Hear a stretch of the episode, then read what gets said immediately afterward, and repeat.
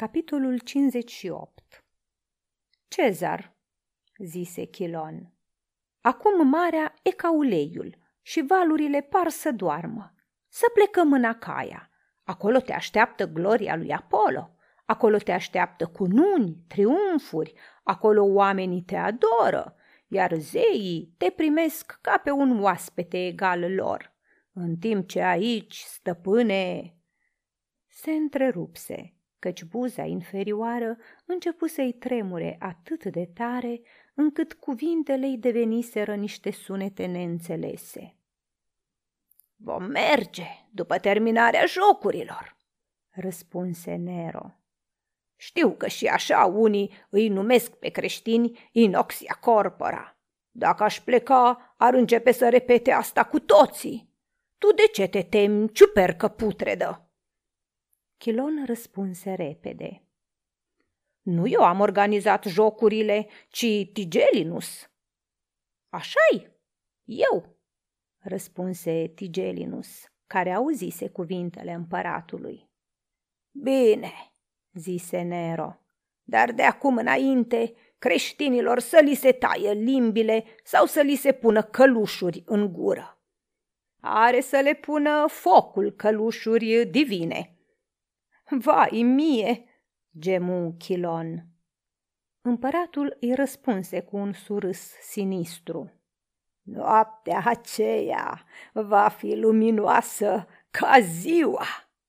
Apoi se întoarse spre ceilalți curteni cu care începu să discute despre cursele pe care plănuia să le inițieze în încheierea jocurilor.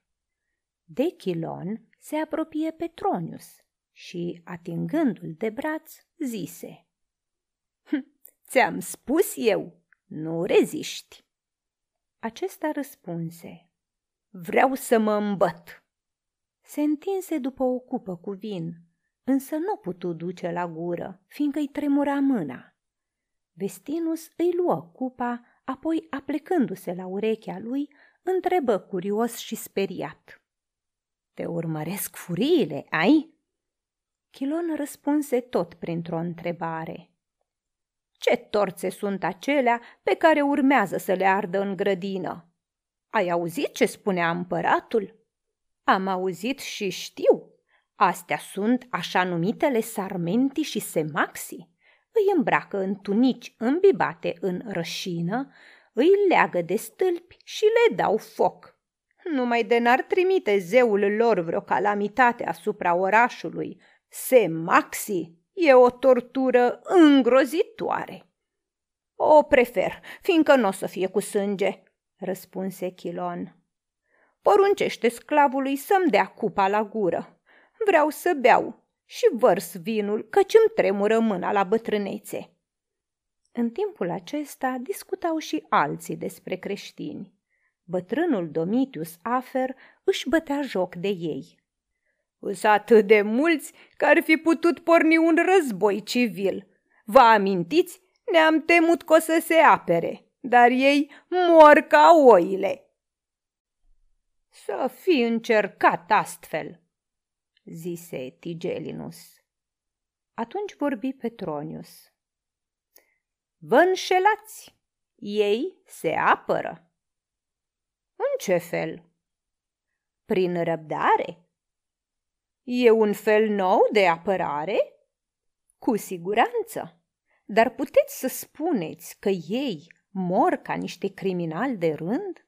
Nu, ei mor ca și cum criminalii ar fi cei care îi condamnă la moarte, adică noi și tot poporul roman.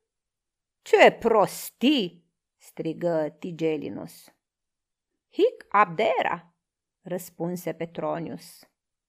Alții însă, izbiți de observațiile lui, începură să se privească mirați și să repete. Adevărat, e ceva aparte, ciudat în moartea lor. Ascultați, ei îl văd pe zeul lor, strigă Vestinus dintr-o parte. Atunci câțiva curteni se întoarseră spre Chilon. Hei, bătrâne, tu-i cunoști bine, spune-ne, ce văd?" Grecul vărsă vinul pe tunică și răspunse. învierea din morți. Și începu să tremure atât de tare că oaspeții care stăteau mai aproape izbucniră în râs.